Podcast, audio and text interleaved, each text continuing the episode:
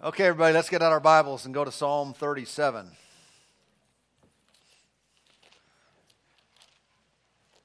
Psalm 37. Let's pray. Father, thank you for this time we have together now. We approach your word with humility and expectation of great things to come. Lord, give us eyes to see and ears to hear, hearts open and receptive to all that you would do and say in this place today. Thank you for using us mightily. Thank you for the great privilege of being a part of your kingdom and your plan for these last days. And we thank you for all the good things that will happen the rest of our service now. In Jesus' name, amen. amen.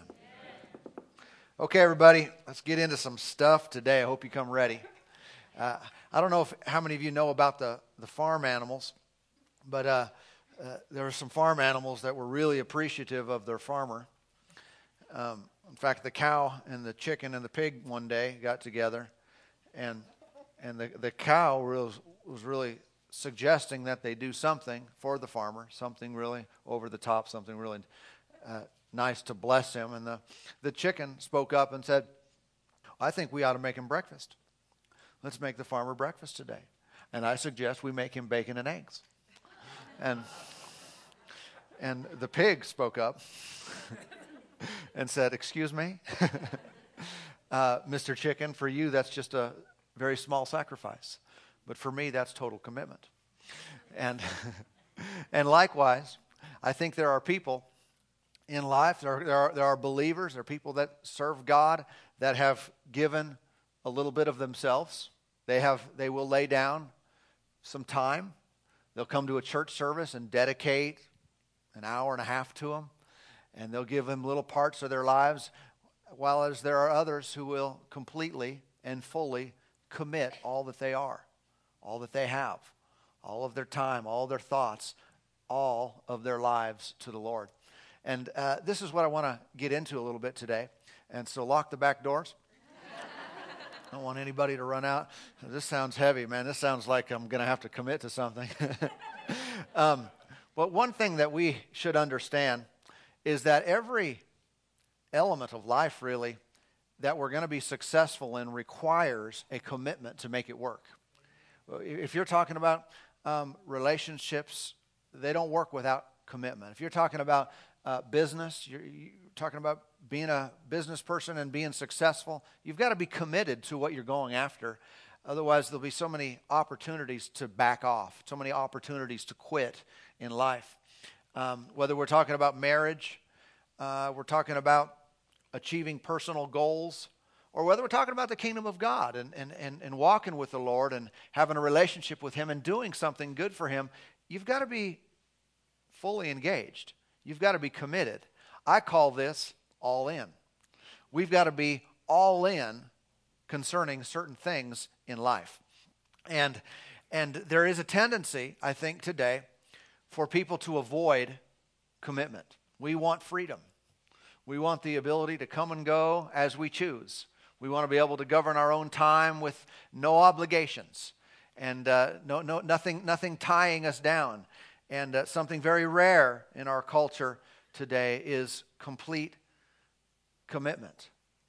But I would ask you, what, what governs your life? Are you governed by convenience or by commitment? Do you give your word to something and that word is your bond and you're in for the long haul. Have you given your your word to the lord? Have you given your life to him? And now he governs everything that you do. He governs every decision that you make every venture that you put yourself into.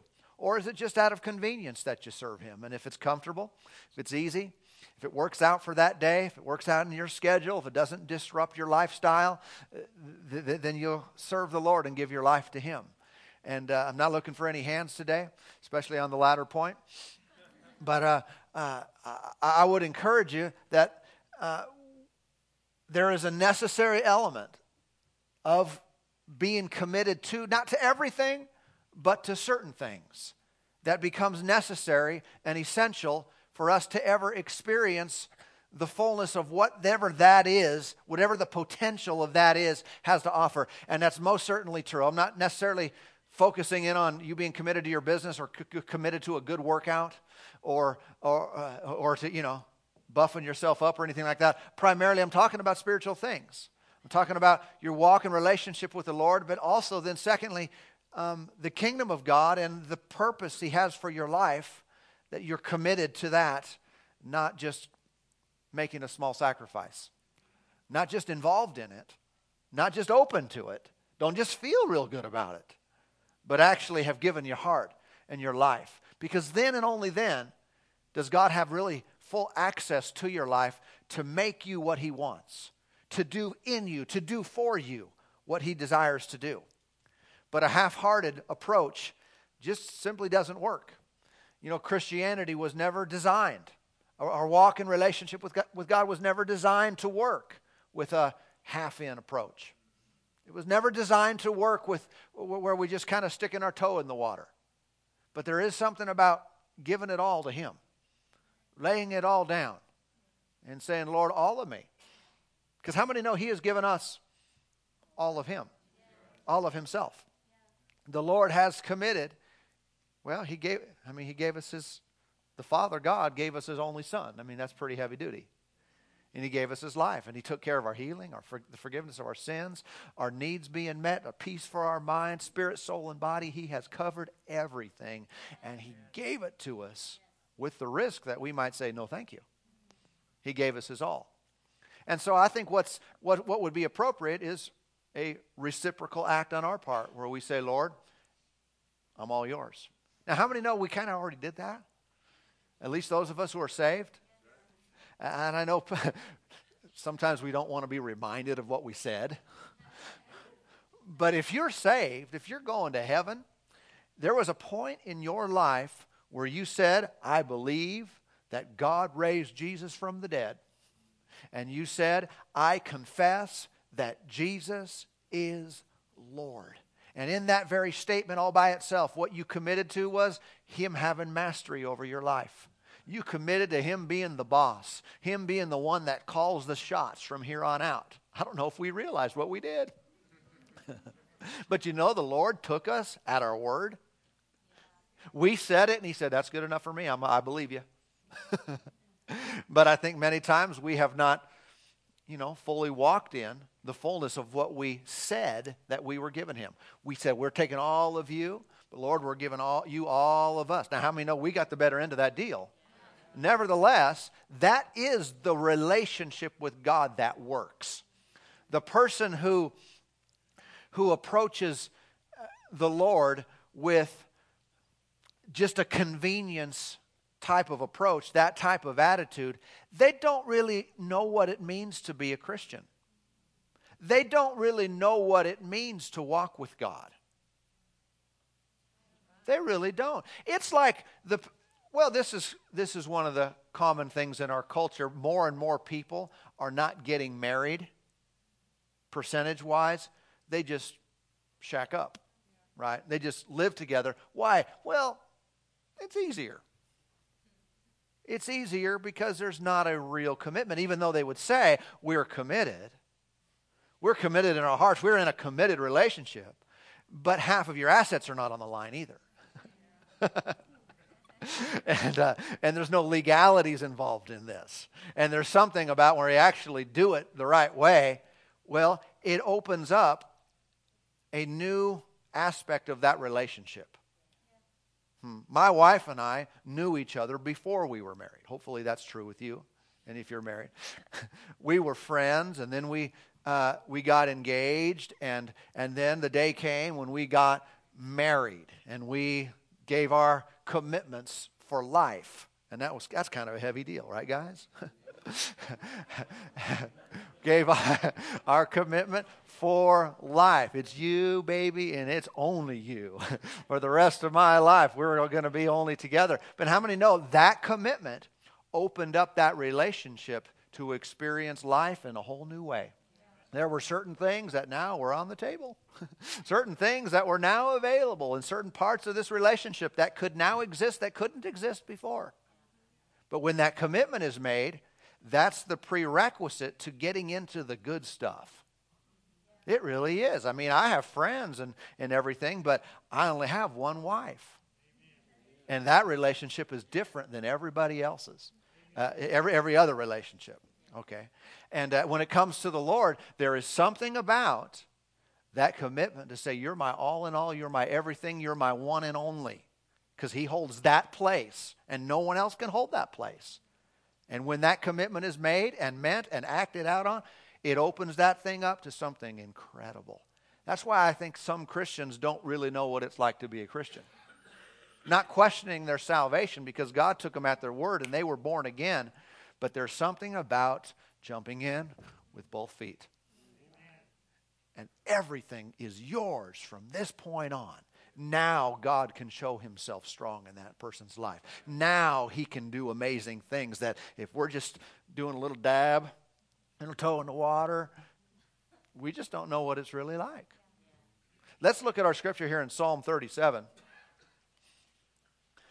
Psalm 37, verse 5 reads Commit your way to the Lord, trust also in him, and he shall bring it to pass. Notice and.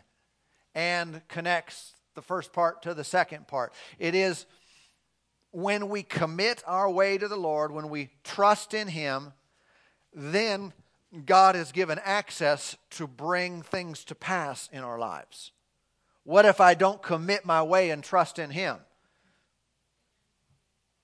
Well, apparently, God doesn't have the right he doesn't have the inroad into my life to accomplish what he wants.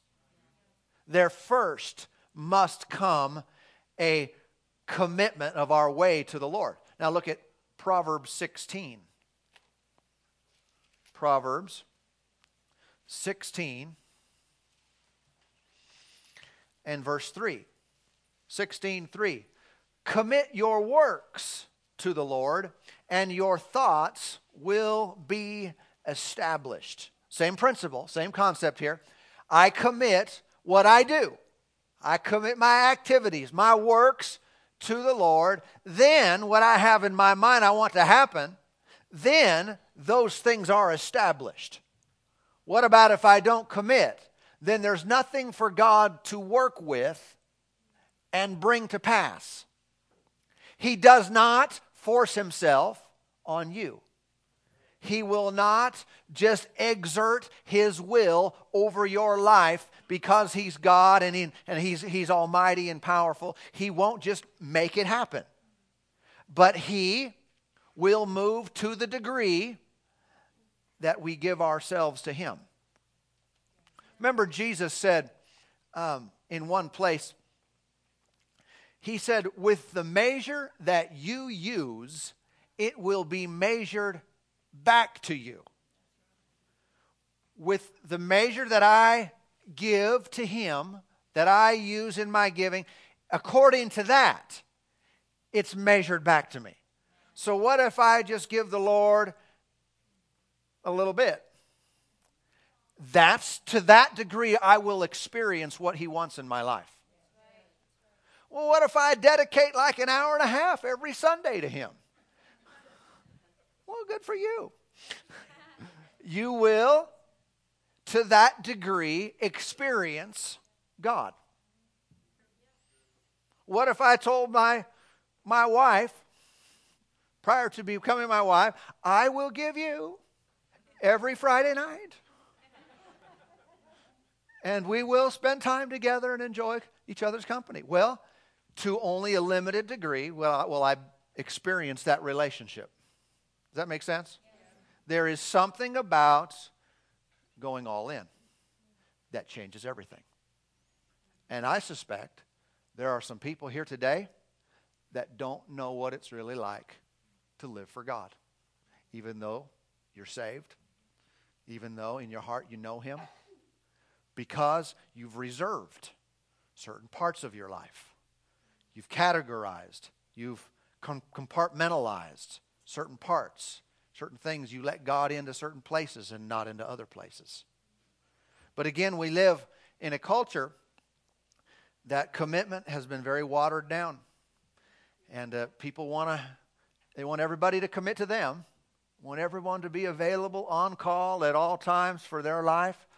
But as far as them being committed to others, you know, that's not, not, not so fun. not so, not so desirable. We live in a, uh, a culture of prenuptial agreements, of broken promises. We've always got plan B. We've got fair weather friends. We've got church hopping cruisematics. And people, and people just aren't super quick to be committed and to say, I'm with you. I'm committed to this task. I'm committed to this mission. I'm committed to you as an individual, as a friend. I'm going to be there through the thick and the thin. But so often, people are committed until they want, until they don't want to be, or they're committed. I'm committed until I'm hurt, or I'm there for you until I'm uncomfortable, until there's something about it I don't really care for, and then we've lost what it means to, well, as the scripture says, uh, to swear to our own hurt and not change. The moment we feel pain, see ya. That's our one way ticket out of a commitment. Boy, it sure got quiet in here all of a sudden. he didn't say pain, did he? I'm talking, there, there is a level of character that supersedes discomfort. There is a level of commitment that goes beyond what our culture knows. You know, there's a level of commitment that people, even in our country, had in times past during some of the wars. You know, you think about when they stormed uh, the beach at Normandy and, and the great, vast amount of soldiers there that they knew going in we're dying. We're basically using up their ammunition because there was no way, and they were committed to doing it anyway. And I think there's some lessons from the past that can be relearned again today. I want to look at Daniel chapter 3. Just take a right turn there from Proverbs. In Daniel, many of you know the story of three guys. There are three guys named Shadrach, Meshach, and Abednego. Anybody know them? How many name your kids that? All right. Got a couple youngsters that are planning to. Uh, uh, one guy used to say, as a kid, he learned these guys' names was, was make the bed, shake the bed, and off to bed we go. Something like that. Some friends I used to know you say Shadrach, Meshach, and a bad Negro. Nevertheless, we're not focusing on their names, but it's just fun. Uh, um, they were Israelites taken captive by uh, Babylon, and they were, of course, slaves there. And the king of Babylon, Nebuchadnezzar, now Babylon, that was in what we would that'd be Iraq today. Uh, that's the location of the world. But uh, he set up this big statue for everybody to worship. How dumb is that? anyway, made this great, huge statue. Statue. He said, when the music plays, everybody's going to bow down and worship this statue. Okay? And let's pick up here in verse, th- verse 14, chapter 3. Nebuchadnezzar spoke to them Is it true, Shadrach, Meshach, and Abednego, that you do not serve my gods or worship the gold image which I have set up? Now, if you are ready, at the time you hear the sound of the horn, flute, harp, lyre, and psaltery in symphony with all kinds of music, and you fall down and worship the image which I have made, good. But if you do not worship, you shall be immediately cast immediately into the midst of a burning fiery furnace. And who is the God who will deliver you from my hands? Shadrach, Meshach, and Abednego answered and said to the king, O Nebuchadnezzar, we have no need to answer you in this matter. If that is the case, our God, whom we serve, is able to deliver us from the burning fiery furnace, and he will deliver us from your hand, O king. But if not, let it be known to you, O king, that we do not serve your gods, nor will we worship the gold image which you have set up. And so they have and had a very serious commitment that was not going to be intimidated, that was not going to be pushed around by someone threatening their life. They had a commitment to God and were not going to bow to anything else. And uh, I, their pre- the pressure on them was pretty significant as far as the threat goes. Probably not, um, we've probably not experienced something to that degree, let alone people are pressured today to not give everything to the Lord, to not be completely and fully in. They're pressured by work sometimes, pressured by people, pressured by family members, pressured by life in general. Different things come in to try to get people to back off of their commitment to fully and completely serve God. Their commitment to, to let Him have control over all of their life and everything they do. But I like these guys. I mean, he said, You're going to throw us in the fire? God's going to deliver us. If you don't throw us in the fire, we're still not bowing. Period. What's your stance? Where are you at?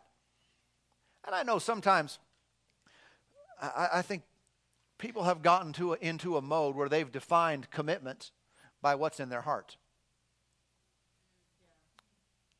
Well, the Lord, you're really in my heart. I mean, you know I love you. Instead of defining themselves by what they do. Does that make sense? I'm not talking about our position in Christ because that's based on His finished work and not ours. But what if these guys were to say, they got together and they figured out a plan. They said, you know what, that fire is like really hot, and I don't even like this business. But, but you know, God knows our hearts. He knows what we really, He knows we really love Him. He knows we are committed to Him, and we would never truly serve this idol and worship this idol. So why don't we do this? We'll tell the Lord that when we bow with everybody else, just to get the, you know, we got to obey the laws of the land and everything. when we bow, we'll tell the Lord that we're not serious. when we bow to this idol, we'll say, dumb idol, dumb idol, stupid statue. We'll just keep it down just to keep peace, you know, because peace is important, right? And we'll say that, and while everyone else is worshiping that idol, we'll say, Lord, we love you. We worship you and not this idol. How many think the Lord would be happy with that?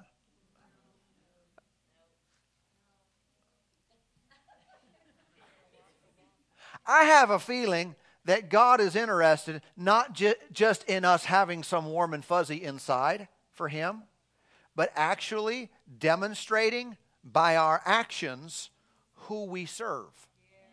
By actually showing by what we do not get engaged with and what we do embrace and what we do act on that we belong to Him and nobody else. And I know it's very common today, though, that Christians will, you know, they'll tell the Lord, Oh, Lord, I want to be there oh, Lord, I want to be involved in this. I want to serve. I, I want to give. You know my heart, Lord. You, you, you know me. I love you. I'm committed to you. Blah, blah, blah. I think that's what it sounds like when it gets to heaven. huh? Because we can talk all day long about some feeling of commitment, but it's a whole nother thing to actually do something to actually when the pressure's on and the pressures of life are there for you for you to live your life as if God is, is hardly a reality. As if your salvation is hardly even real to you. And we live just going on doing our, uh, things our own way, spending all of our time on our own stuff and everything we do. And, but then when we get quiet, oh Lord, I, yes, I love you. Sing, uh, we sing the song, I'm committed to you, and, and Lord, you are my life, and all this kind of stuff. But how's it showing up? I have a feeling it's not okay to bow to the world, to bow to busy, to bow to the mighty dollar, to bow to whatever it is that we deal with in life, and at the same time say, Lord, but I'm truly committed to you. That doesn't, that just doesn't, that just, just doesn't go over very well. These guys were a good example. Let's look over at Acts chapter 2. There was there's a story that I heard about this guy in another country. And he wanted to buy this house. And the owner of the house wanted to sell it, but his asking price was too high. The guy couldn't afford it. And after a while, they, they negotiated, and he finally got him down to half the price. But the owner said, But I'm going to. Uh, I'm going to retain possession of one part. There's this nail right above the front entrance, the front door. He said, I'm still going to own the nail. So the guy got the whole house for half price except for the nail. After a few years, the previous owner, he wanted to buy his house back. It wasn't his, but you know, wanted to buy the house back. And the guy didn't want to sell it to him. So he went and got a dead animal and hung it on the nail.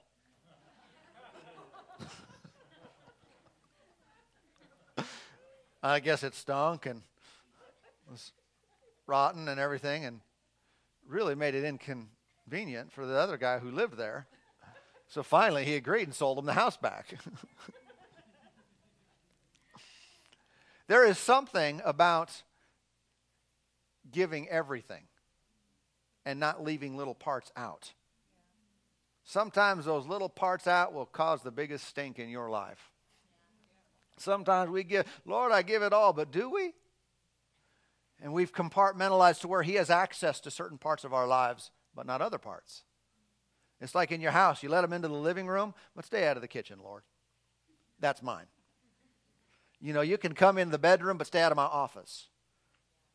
And sometimes we serve the Lord and we do it right, we do it good in church, and the Lord's allowed access into that part of our lives, but maybe at work, He's not really there. Maybe in, in, in, in your home, He doesn't have the right to, to be Lord, to be master. Maybe it's in a hobby that that's my area. I got this one covered, Lord. But there is something about giving God access to everything we are, all that we have, all that we do. Someone said, well, that, that could really mess things up. That could really mess up my, my plans and my life. Listen, no one's life ever went down by giving everything, by being all in concerning God's plan. Never did a person get to the end and go, I shouldn't have done that. Man, I totally should have retained control of these, these certain areas of my life. Never. God wants to make your life better than it was. He wants to make you stronger than you were. He wants to give more life to your life than you've ever experienced on your own. Amen. And there is something so valuable about saying, everything, my all, with all my heart, I give to you.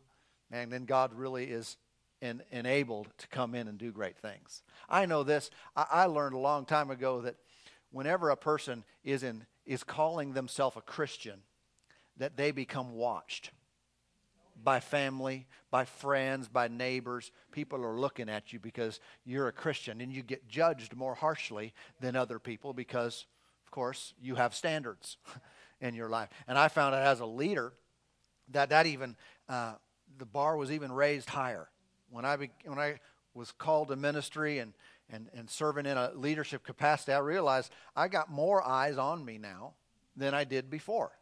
Because not only am I calling myself a Christian, I'm calling myself a minister, you know, a pastor, a leader. And so it's like you have to do it right now. but it's a good thing for all of us to be aware of. I realize that if I'm going to come to church, I've got to be I've got to be there.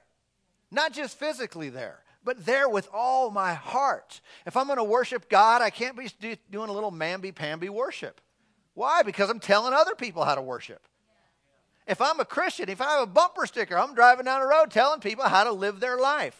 This is how, this is what a, a Christian looks like. This is what someone who knows God looks like. So that's kind of pressure. Well, we've got to do it from the heart. We've got to be real. But at the same time, you know, you kind of can't give yourself permission to have bad days.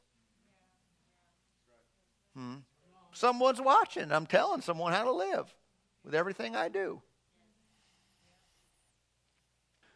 In Acts chapter 2, this is the beginning of the church, you know. Jesus was raised from the dead. People are saved.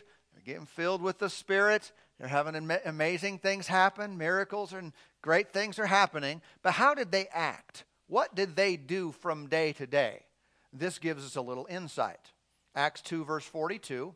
And they continued steadfastly in the apostles' doctrine and fellowship, in the breaking of bread, and in prayers. So what? What they were in the Word. They uh, they were in the in a community of believers. They fellowshiped with with each other. They they ate together and they prayed. So there's some good examples for what we should do. They had some good things going. I like the way the New International Version uh, translates this particular verse.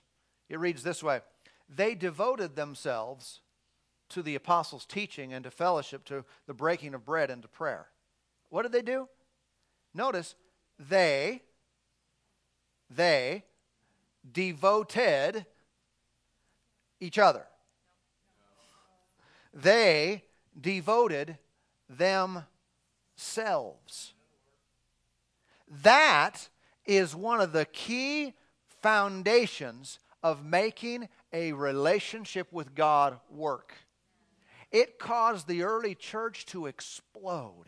It caused amazing things to transpire, transpire because they didn't have, well, we got Peter and John and James and some of the guys, you know.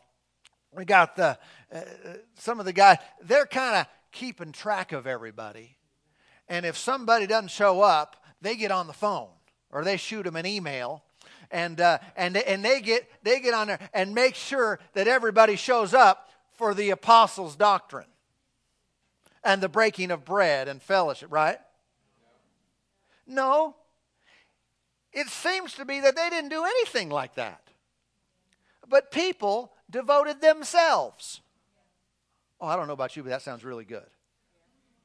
How many know much of church leadership in our day spends all their time trying to get people to commit to stuff? I mean, this is sad. Trying to get people to give themselves in service to the kingdom of God and to fulfill the mission. Uh, p- trying to get people to show up at special services and events, and it's all about trying to motivate the people who are already saved. I think that's tragic. I think that's a sad commentary on our times.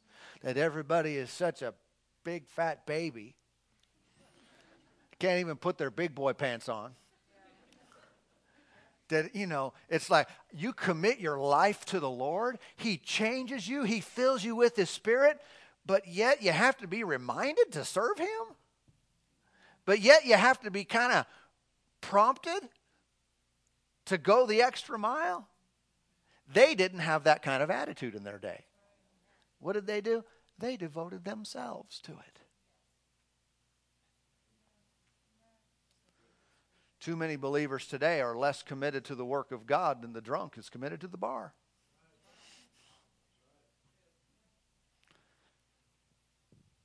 And I think that what we have in front of us is a lot how can I say this?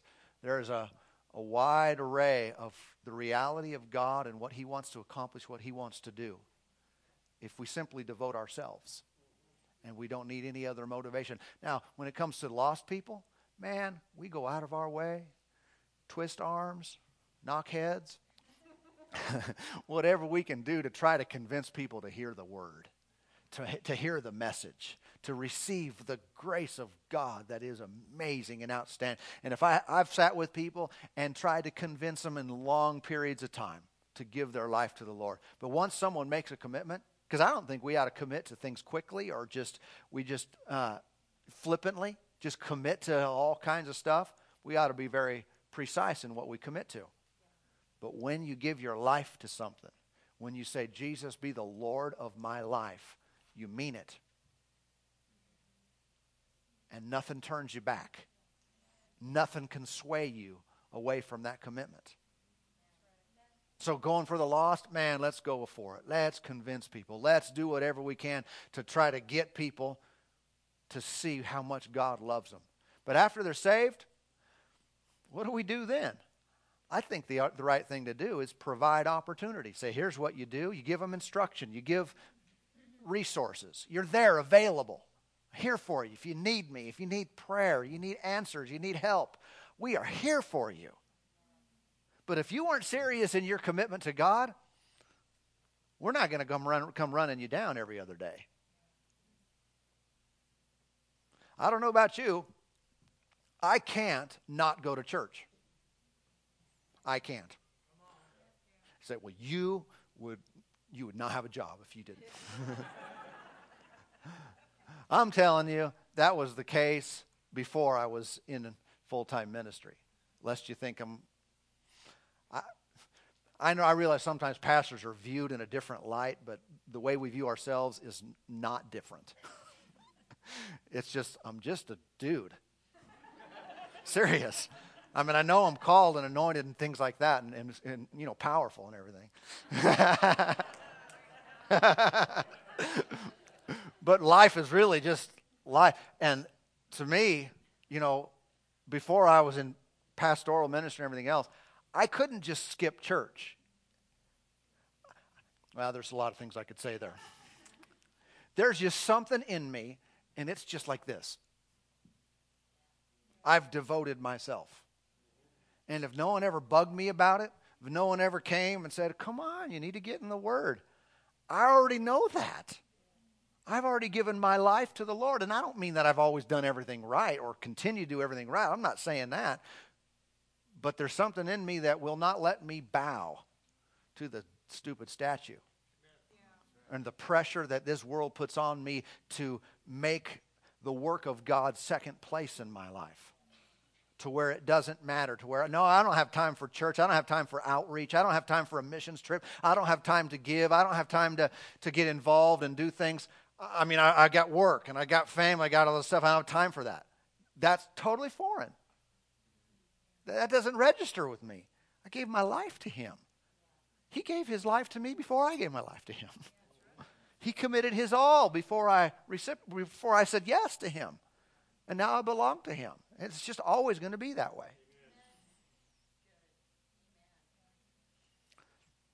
You know, in James chapter 5, he, sp- he speaks about prayer we don't need to look to turn to that. Let me just finish up here today. I want you to understand the intensity of a of being all in.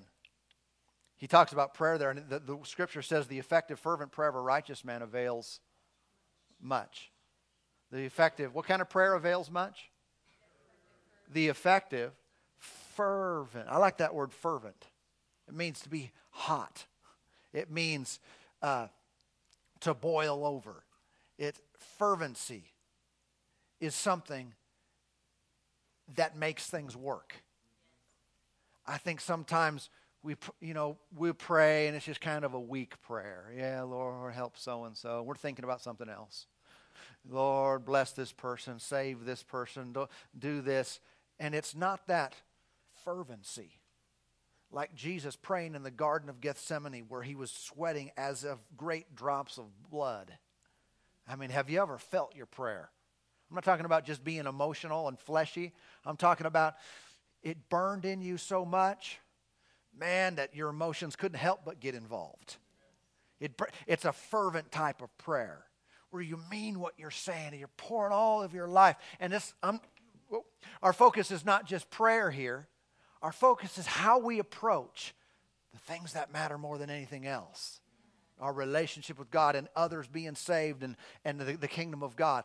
We should approach it not with a ho hum, whatever, if I have time, you know what I'm saying? But this is everything with a fervency to where you pray for someone and you feel them.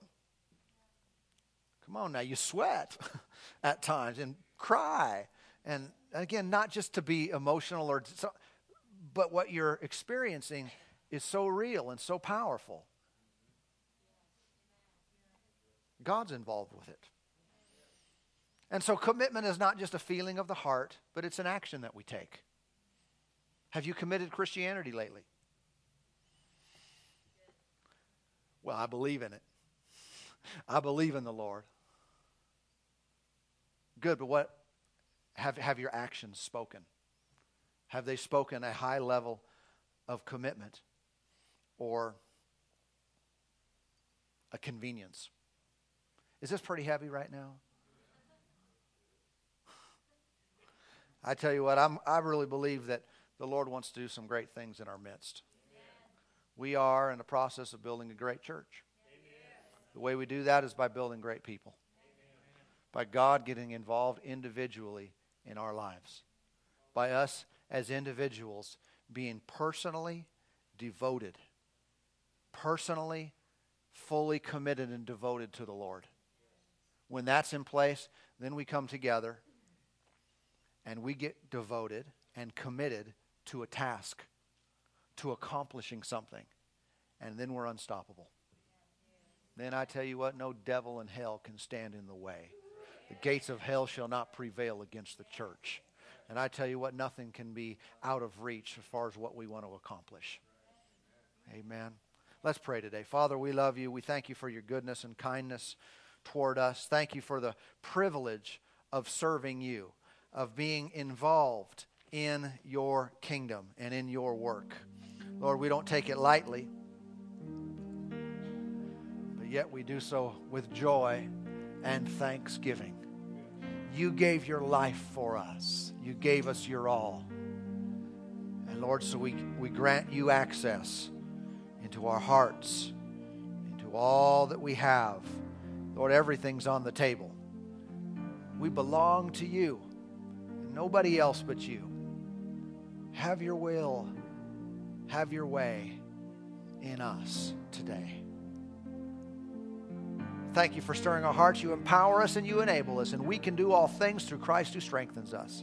Nothing is out of our reach by your grace and by your power. Lord, we are able to rise up and be strong in this hour. And so, Lord, we dedicate our hearts and our lives to you. We put you first in all that we do. And we thank you. We thank you for embracing us fully. And now, you bring it to pass. And now our thoughts are established. Faithful is he who calls, also will do it. Thank you, Lord, you're working in us today what we cannot do on our own, what we could never accomplish by ourselves. We dedicate our lives to you in Jesus' name. Thank you, Lord. Praise God.